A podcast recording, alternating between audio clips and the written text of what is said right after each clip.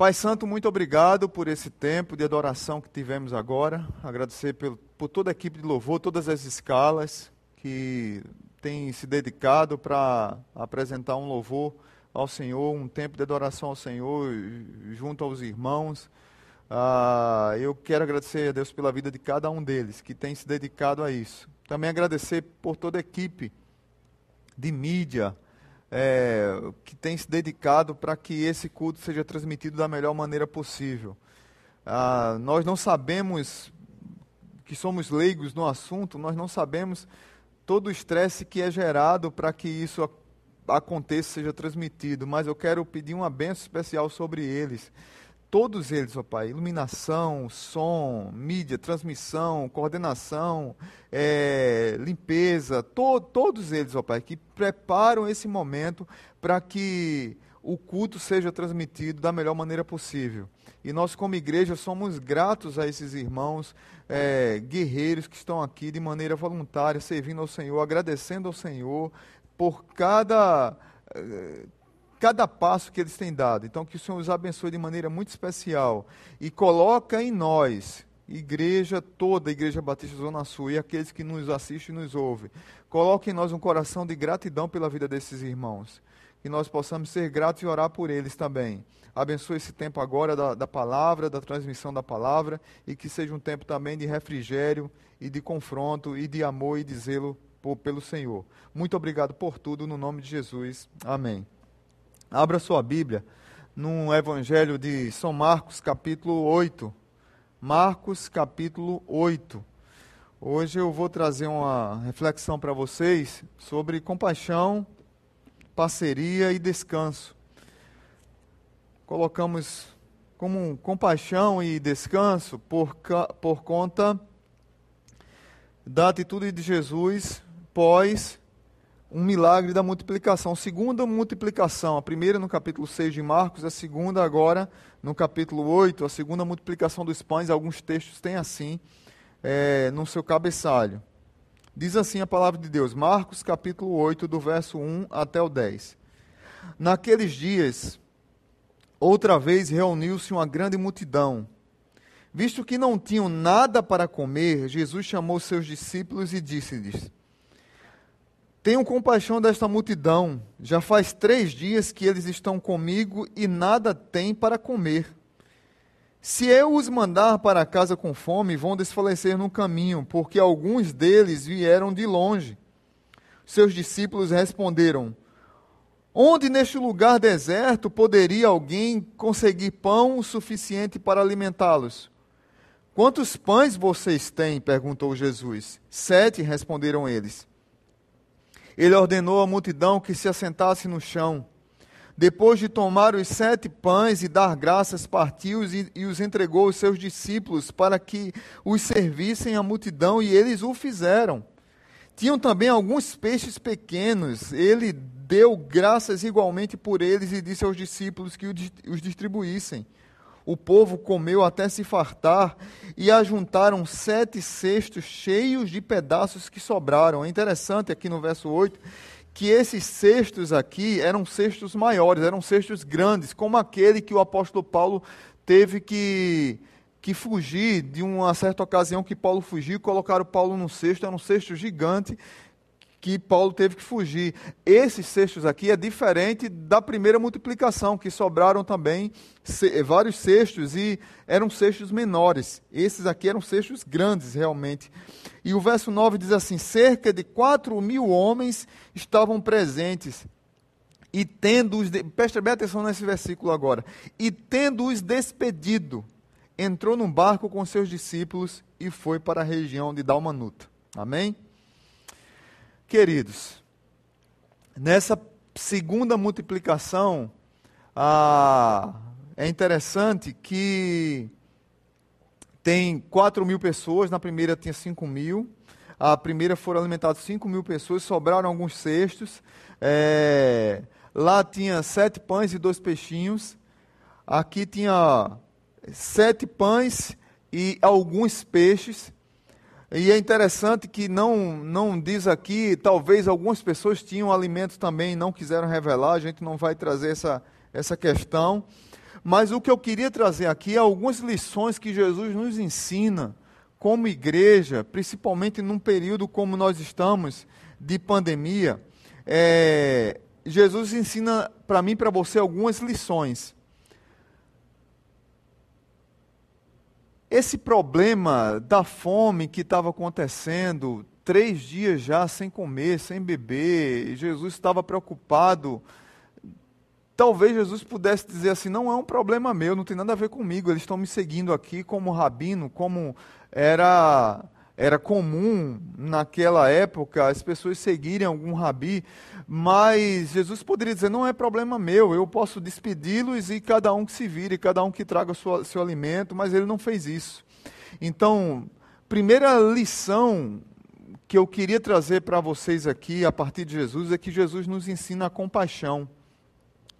Do verso 1 ao 4, diz a Bíblia que, visto que não tinham nada para comer, o verso 2, tenho compaixão dessa multidão. Jesus teve compaixão da multidão, compaixão humana. O Jesus homem ali foi revelado, aquele que tem compaixão do próximo, aquele que percebe que as pessoas estão com alguma necessidade e quer fazer algo para ajudá-las. Então, é, é, como, como, eu disse, ele poderia ter dito: não, eu preguei, eu preguei o evangelho, eu trouxe uma palavra espiritual para eles e agora eles que se virem. Não, Jesus não fez isso. Jesus disse: eu tenho compaixão desse povo. Ter compaixão, queridos,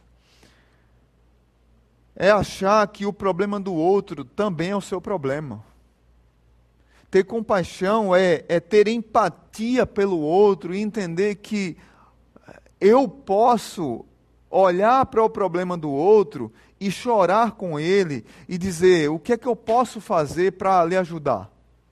É entender que, de alguma maneira, eu posso diminuir a dor que o outro está sentindo, diminuir a fome que o outro está sentindo, com o pouco que eu tenho, da maneira que eu posso, da, da sabedoria que Deus me deu.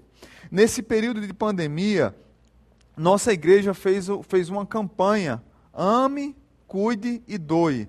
E aí me lembra de algumas campanhas que a, a, antigas que eu ouvi quando eu era pequeno, lá em Jaboatão, primeira igreja Batista de Jaboatão, tinha uma campanha na nossa igreja chamada Pense no órfão como se seu filho fosse. Eu acho que era uma campanha da Convenção Batista Brasileira.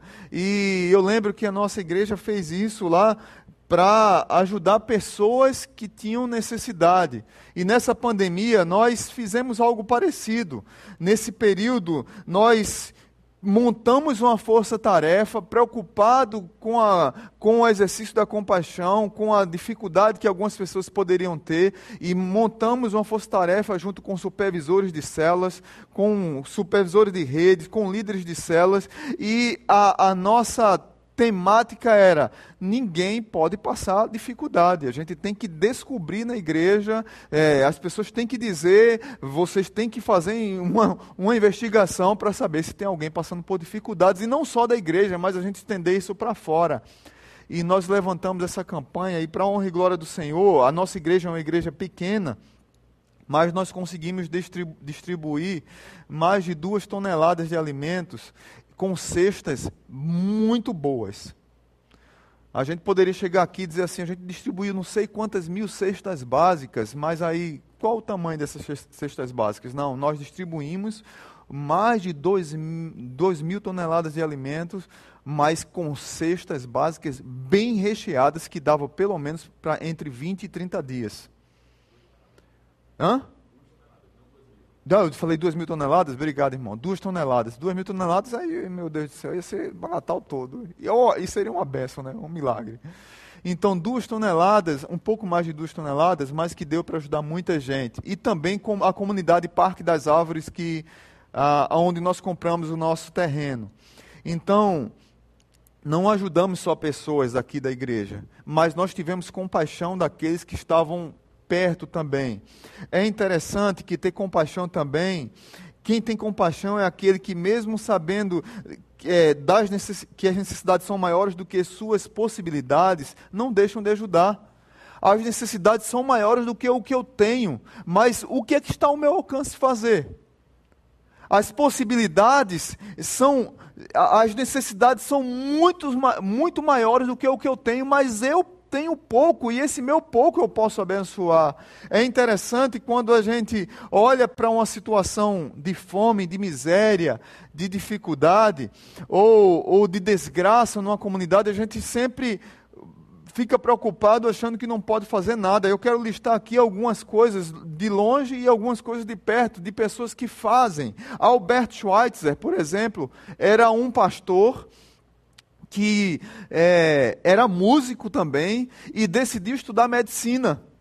E aí decidiu estudar medicina e foi para um, um país que hoje é Gabão para literalmente lutar contra algumas doenças. Ele deixou o ministério na igreja, deixou o ministério de música para ser médico em outro país e tentar erradicar uma doença que assolava aquele país. Ele não acabou toda a doença, mas ele minimizou as dores de muitas famílias. Madre Teresa de Calcutá, muitos conhecem a história dela, não pôs fim à miséria na Índia, mas ajudou muitas pessoas a fugirem da miséria.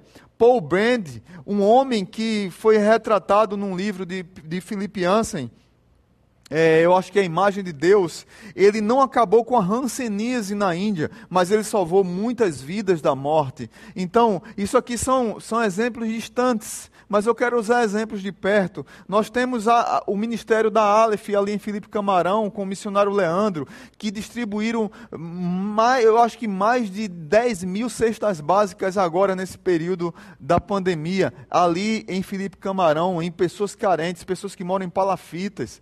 Em, em, em, barracos, literalmente, chegando ali sem trabalho, pessoas que trabalhavam e, tiveram que parar. E ali a, e sua ajuda chegou também, que a nossa igreja, ela ajuda a Aleph. O PEP, lá em São José de Mipibu, nossa igreja abraçou o PEP, abençoamos as professoras, são 17 crianças que ali são alimentadas, que têm roupa, que têm presentes, que têm brinquedos, que recebem estudo. É, é pouco, é pouco para a realidade da comunidade, mas são 17 famílias que são abençoadas por um grupo de células e e por nossa igreja. Ah, o Vive Esperança, lá na Cidade da Esperança, é aqui perto. Nossa igreja é a maior mantenedora daquele projeto que atinge mais de 280 crianças. Ali de Felipe Camarão, Cidade da Esperança e Redondezas. O que eu quero dizer com isso? Isso é compaixão, gente.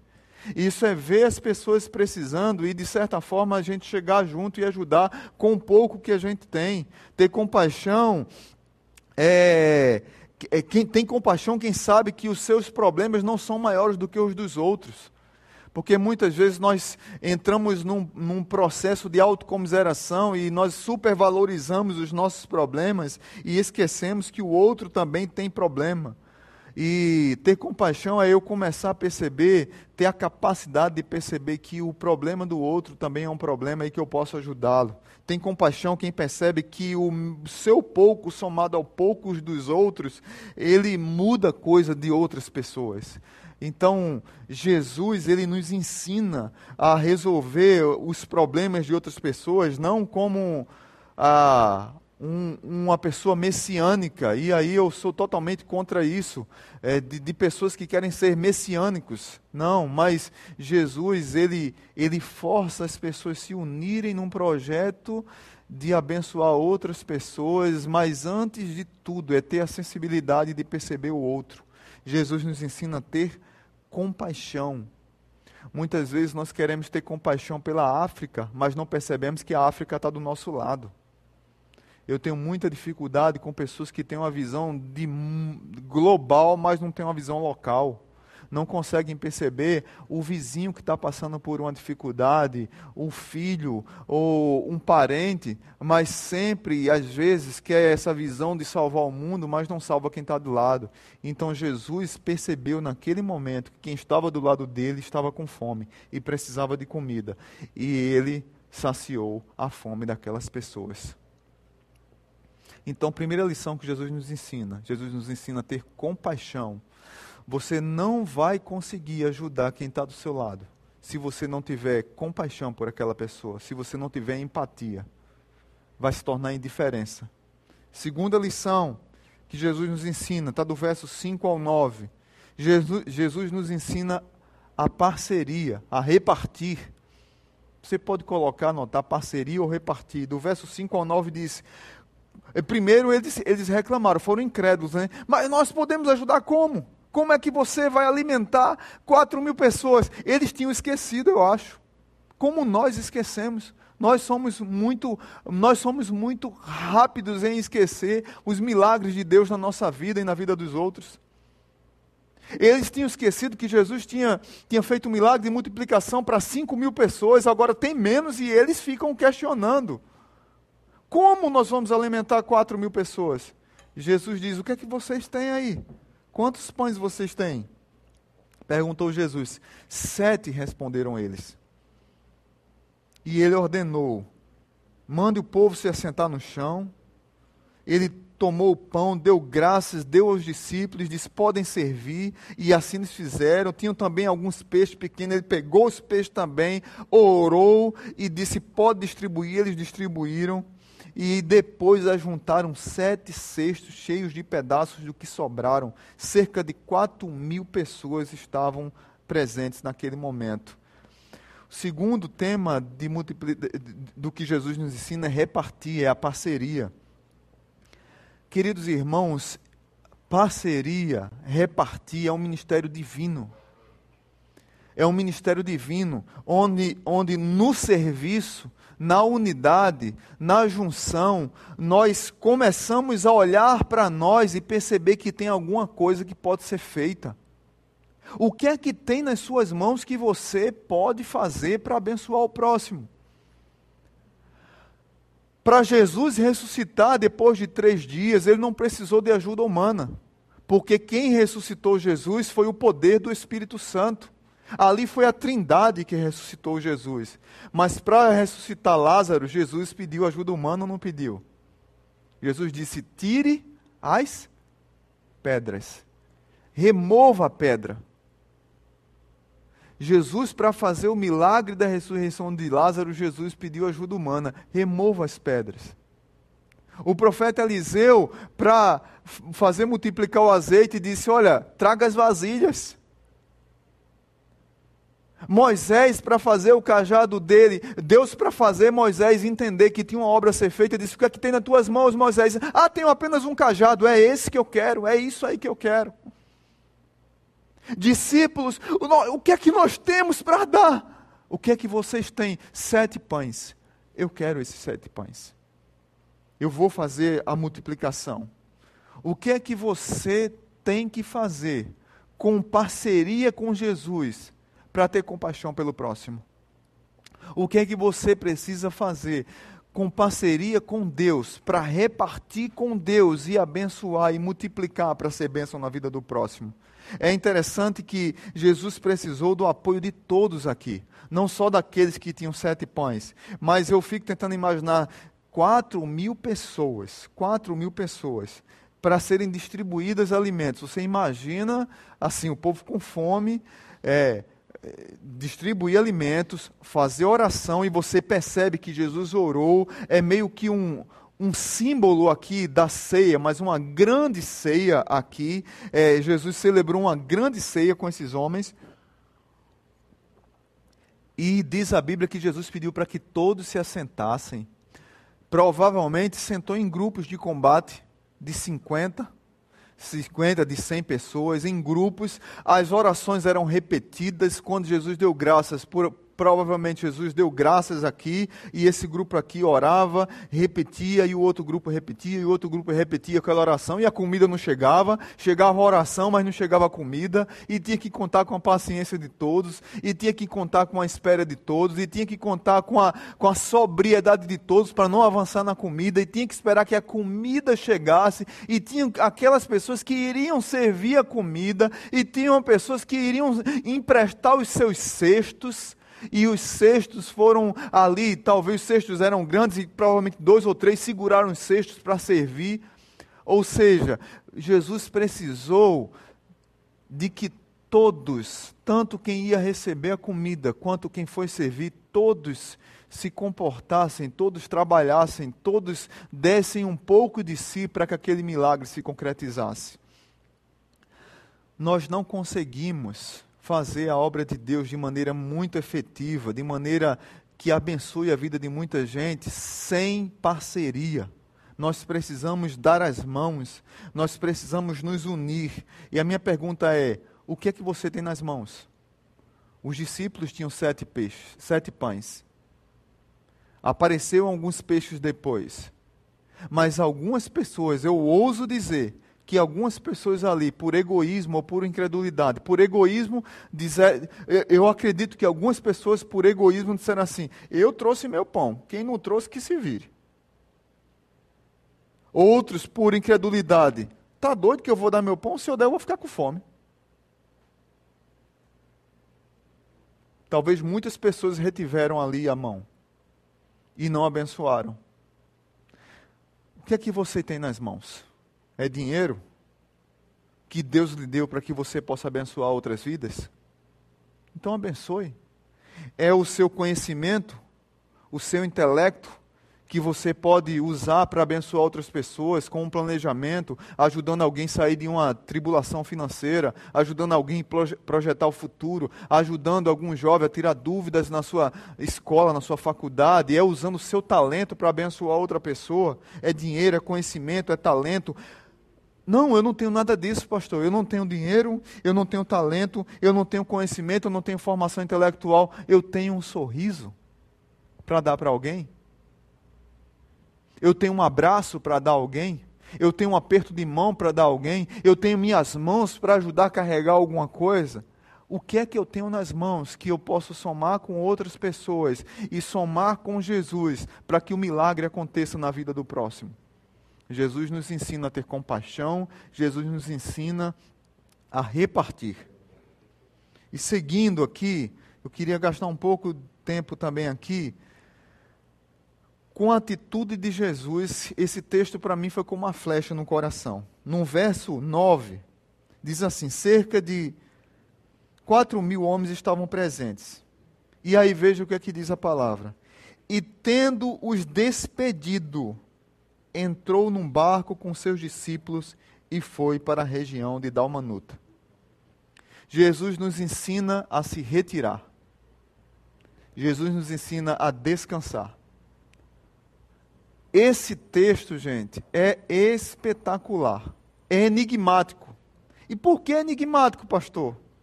Porque ele despediu as pessoas e foi para a região de, de Dalmanuta. Mas aí, você sabe onde é que fica Dalmanuta? Você pega um mapa daquele, daquele período fi, é, é, e você não vai encontrar a região de Dalmanuta. Em 1986, salvo engano, é que arqueólogos descobriram que havia um local chamado Dalmanuta, próximo a Magdala, que era de onde veio Maria Madalena. Mas até então era como se fosse uma cidade desconhecida, uma cidade que ninguém dava valor, uma cidade esquecida, uma cidade magérrima, uma cidade que não tinha notoriedade. Era um local às escondidas. E Jesus, depois que nos ensina a compaixão, Jesus, depois que nos ensina a repartir, Jesus despede a multidão, ele diz assim: Olha, estão alimentados, estão de bucho cheio, agora podem ir para casa. E ele se retira com seus discípulos para a região de Dalmanuta. E aí eu li um livro de Mário Marini chamado Dalmanuta, A Glória de Deus. E eu quero usar aqui de algumas liberdades poéticas para tirar algumas lições de onde é a nossa Dalmanuta. O que é ir para Dalmanuta? E tendo os despedidos, a multidão reuniu com seus discípulos, subiu no barco e foi para a região de Dalmanuta. E para Dalmanuta, querido, presta bem atenção no que eu vou falar. E eu queria, eu queria que você prestasse muita atenção. Você que é pai, você que é líder de empresa, você que é patrão, você que é médico, você que é professor, você que é executivo, Você que está esgotado, que muitas pessoas dependem de você. Você que é pastor que nos assiste. Você que é da área da saúde, que deve estar tá todo mundo estressado, área hospitalar. Você que trabalha na área, é, é, que é psicólogo, que trabalha com o um ser humano, que trabalha com muita gente, cuidando do coração de muita gente. Eu quero dizer para você que em muitos momentos você precisa parar, despedir a multidão e ir para a região de Dalmanuta. Ir para Dalmanuta é deixar de ser tudo para todos. Ir para Dalmanuta é deixar de ser tudo para todos. Jesus foi impelido, lá em Mateus capítulo 4, pelo Espírito para ir para o deserto. E foi lá tentado por Satanás 40 dias e 40 noites. Jesus poderia ter dito assim, poderia ter entrado em crise. Qual crise, pastor? A sedução de responder todos os e-mails, a, a, sedução de responder todas as mensagens de WhatsApp, a reunião de. A, a, a, sedução de aparecer em todas as fotos, de todas as reuniões, de, de responder todas as mensagens, de visitar todos os enfermos. Mas ele estava no deserto. E lá no deserto ele iria travar uma batalha espiritual terrível, mas o deserto é lugar também de encontro com Deus, o deserto é lugar de solidificação espiritual, o deserto também foi lugar de descansar. Muitas vezes, queridos, nós não queremos sair, não queremos parar, não queremos ir para dar manuta porque achamos que tudo depende de nós. Às vezes lá em casa, a Geisa diz uma coisa interessante é, os, os meninos começam, mãe, isso aqui, mãe, aquilo ali, mãe, aquilo outro. Aí Larissa grita do quarto, aí Benjamin do outro, e, e Liv, aí, e daqui a pouco eu também, né? Aí ela diz: Meu nome parece que é doce aqui na boca de todo mundo. Vocês também têm pai. Tem hora que a gente tem que dizer assim: Olha, meu nome não é doce na boca de todo mundo, eu preciso parar. Jesus despediu a multidão e foi para as regiões de Dalmanuta. Jesus se retirou.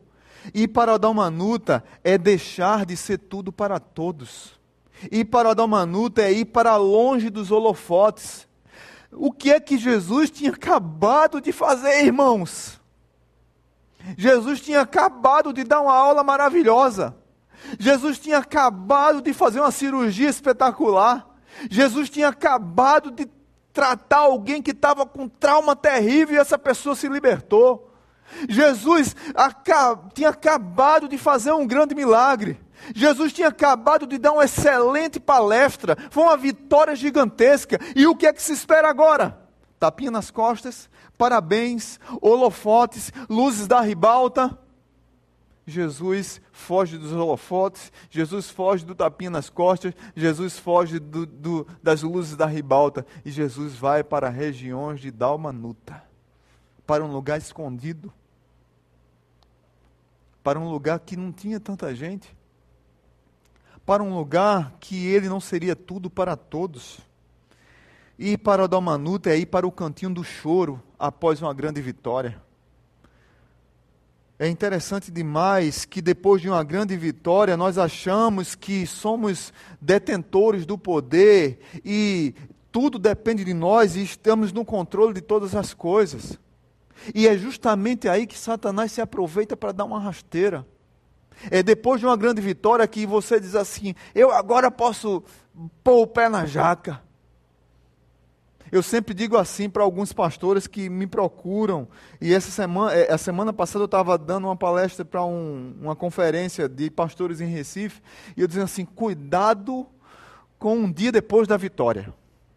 Cuidado com a segunda-feira depois de uma grande vitória, depois de um grande culto, depois de uma grande mensagem. E aí serve para você que é médico, serve para você que é professor, serve para você que é mãe, serve para você que é psicólogo, serve para você que é engenheiro, serve para você que é empresário, depois de uma grande, serve para você que é vendedor, depois de uma grande venda. Aí agora eu vou cuidado com o dia depois da vitória.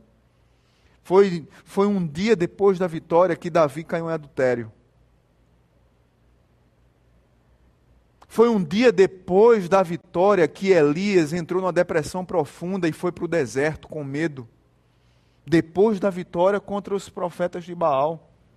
Foi um dia depois da vitória, no Monte da Transfiguração. Pedro está lá no Monte da Transfiguração, queria fazer uma tenda e queria morar ali para a vida toda. Eu sou Pedro, estou aqui desfrutando do Monte da Transfiguração. Elias, Moisés, Jesus, que coisa maravilhosa. Quando descem do Monte da Transfiguração, Pedro se encontra com um menino possesso e ele não consegue expulsar o demônio. Jesus diz assim: essa casta só sai com jejum e oração. Depois de um dia de uma grande vitória na vida de muitas pessoas acontecem derrotas. Spurgeon, príncipe dos pregadores, pastor do tabernáculo metropolitano na Inglaterra, depois de uma pregação, geralmente ele ia para casa e tinha profundas depressões, não conseguia dormir e chorava por duas coisas, por não ter conseguido pregar o conselho de Deus todo o que ele queria pregar, ou por ele ser tão miserável e Deus dá tanta e Deus dá tão nobre função a ele de pregar a sua palavra para as ovelhas de Jesus, para o corpo de Jesus, o qual Jesus derramou seu próprio sangue. Ir para Dalmanuta é ir para o cantinho do choro após uma grande vitória. Mas ir para Damanuta também é continuar a missão de Deus, de Jesus. Ir para Damanuta é fazer algo novo que o Senhor nos tem a dizer. É ir para uma comunidade que nós não conhecemos. É ajudar uma pessoa que geralmente nós não, não, não sabemos quem é e nem vamos ter relacionamento. Jesus tinha relacionamento com aquele grupo. Jesus tinha relacionamento com aquela multidão. Jesus tinha relacionamento com seus discípulos, aquelas pessoas conhecidas, mas ele foi para uma região desconhecida. E talvez é algo lá, há algo lá em Dalmanuta que precisa ser feito. Tem alguém esperando você em Dalmanuta. Tem alguém esperando você, pode ser uma família enlutada. Pode ser alguém numa fila de um banco chorando, sofrendo. Pode ser um funcionário da sua empresa ou seu patrão que está passando por uma barra grande e está precisando de uma oração, de um conselho. Está precisando de uma palavra de ânimo diante dessa crise de pandemia, quantos empresários não estão sofrendo, e às vezes é um funcionário que vai levantar a cabeça daquele homem, daquela mulher. Às vezes é sua mãe na sua casa. É a dar uma nuta que você precisa dar uma palavra de ânimo para ela, para o seu pai, para o seu irmão. Às vezes é, é um vizinho que você nunca percebeu, mas tá, dá uma nuta, está ali do seu lado. Qual é a sua dar uma nuta? Com certeza Deus vai te mostrar. E para Damanuta é fazer a outra metade do projeto de Deus. É entender que temos compaixão, que precisamos repartir e que precisamos também descansar. E muitas vezes descansar é sair das luzes da ribalta e é ajudar outra pessoa em outro lugar que nós nem imaginávamos. Ir para dar uma nuta, ir para dar uma nuta é entender que nós não somos tudo para todos, mas que nós precisamos entender que Jesus nos convida, Jesus nos convida a participar do seu projeto de compaixão, de parceria, de descanso, de entrega. Eu queria fazer uma pergunta a você nesse final. De tudo que você aprendeu aqui, de tudo que você ouviu nessa reflexão, talvez o que eu queria que mais. Porque compaixão é fácil a gente ter, né? Porque o mundo, o mundo está nos forçando a situação da pandemia está nos forçando a ter compaixão, mesmo aqueles que não têm. A situação da pandemia está nos forçando a repartir, mesmo com o pouco que temos. Mas a minha pergunta é: talvez você já esteja esgotado, você já esteja no limite, e você precisa descansar um pouco, e você precisa parar um pouco E você precisa deixar de ser tudo para todos. Talvez o que mais eu queria trazer ao seu coração nessa, nesse dia é que você pudesse ir para dar uma nuta e entender que você às vezes precisa de um tempo de refrigério e precisa de algo novo e você precisa despedir a multidão por um tempo e pegar os seus discípulos, subir no barco e ir para uma região diferente. Porque tem algo novo a ser feito. Mas além de algo novo a ser feito, você precisa ter cuidado com o dia depois da vitória, ter cuidado com os holofotes, ter cuidado com as luzes da ribalta. E você precisa também descansar. Qual é a sua dalmanuta? Você tem ido para ela? Que você possa refletir sobre isso e possa entender que Jesus nos chama para esse tempo de descanso. Curve sua cabeça e vamos agradecer a Deus. Pai Santo, muito obrigado. Obrigado porque o Senhor nos convida a ir para dar uma nota. Obrigado porque o Senhor nos confronta a ter compaixão. Obrigado porque o Senhor nos confronta a repartir, a fazer parceria com outras pessoas e repartir o pouco que nós temos. Mas obrigado porque o Senhor, o Senhor nos chama para ir para as regiões de Dalmanuta. E em Dalmanuta, às vezes, é uma família enlutada que está precisando do nosso abraço, é alguém que está chorando que precisa do nosso colo, é alguém que está sem conseguir caminhar e precisa do nosso ombro. É alguém que está precisando de uma parceria, precisa da nossa mão, precisa do nosso braço. Mas também da manuta pode ser o lugar que nós precisamos parar e descansar e refletir e reerguer as nossas forças e renovar a nossa vida. É deixar de ser tudo para todos. É entender que nós somos seres humanos e precisamos parar um pouco, sair do alvoroço da multidão e ficar um pouco no nosso canto, quieto, refletindo. Por mais que achemos que estamos num deserto, o Senhor nos ensina num deserto a ter força espiritual, mas não força nossa, mas força nele. A chorar por conta das nossas dores, dos nossos sofrimentos. E para dar uma nuta também pode ser um lugar que nós precisamos de ajuda. Nós é que estamos precisando ser ajudados. Obrigado, Senhor, pelo teu cuidado sobre nós.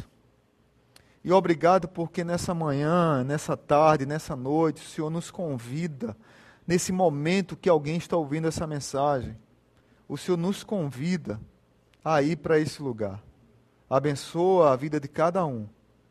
Que o amor de Deus o Pai que a graça maravilhosa de Jesus Cristo e que a comunhão do Espírito Santo nos ensine a ter compaixão, a repartir e a descansar.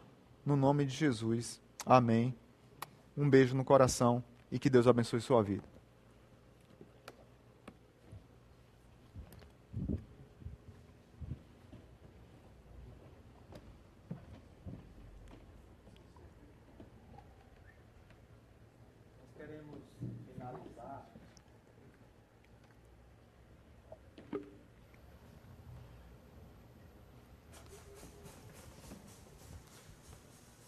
Nós queremos finalizar esse culto, é, como o pastor disse, né?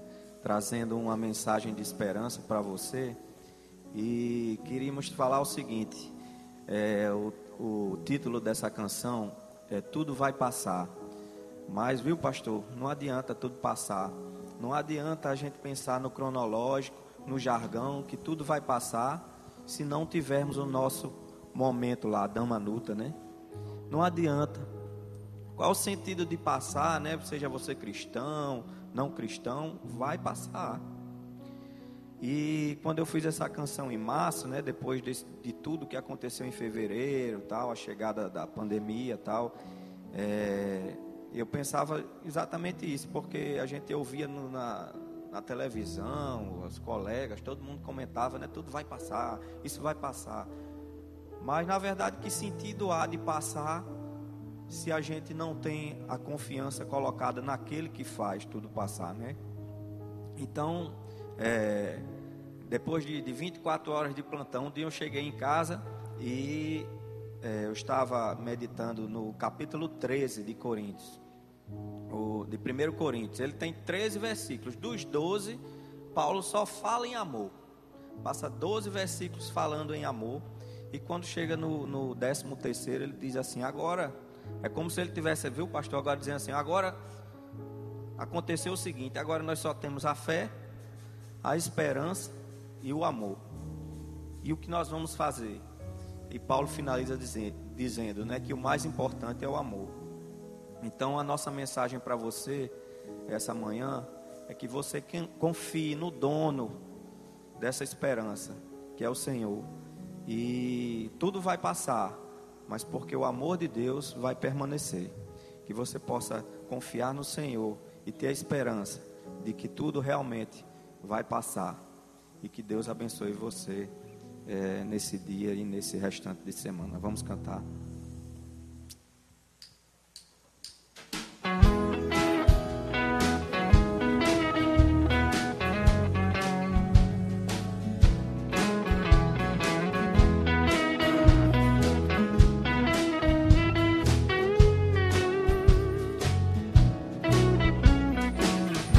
O sol e com ele esperança mais um dia. Tudo vai passar de perto e de longe, o homem se esconde na certeza.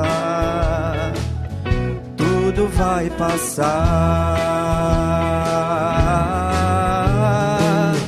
Tudo vai passar, mas o amor de Deus permanecerá mão nos acolherá.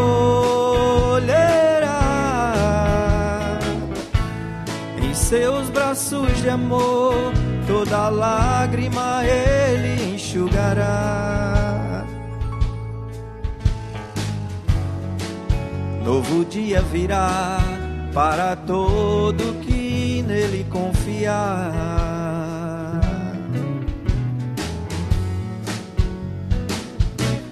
Tudo vai passar. Oh, oh, oh, tudo vai passar.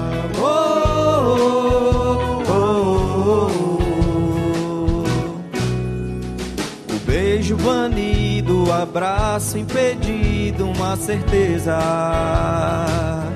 Tudo vai passar, a dor da partida sem ter despedido restam lágrimas, tudo vai passar. Tudo vai passar, mas o amor de Deus permanecerá. A sua forte mão nos acolherá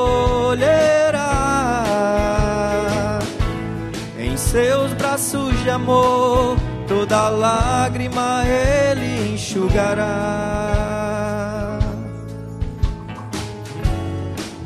Novo dia virá para todo que nele confiar.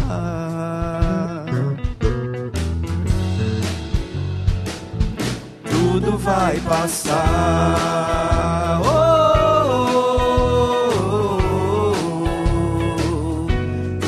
vai passar.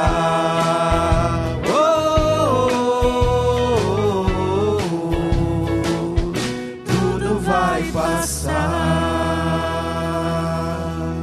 Agora, pois, permanecem a fé, a esperança e o amor, e destes, mais importante é o amor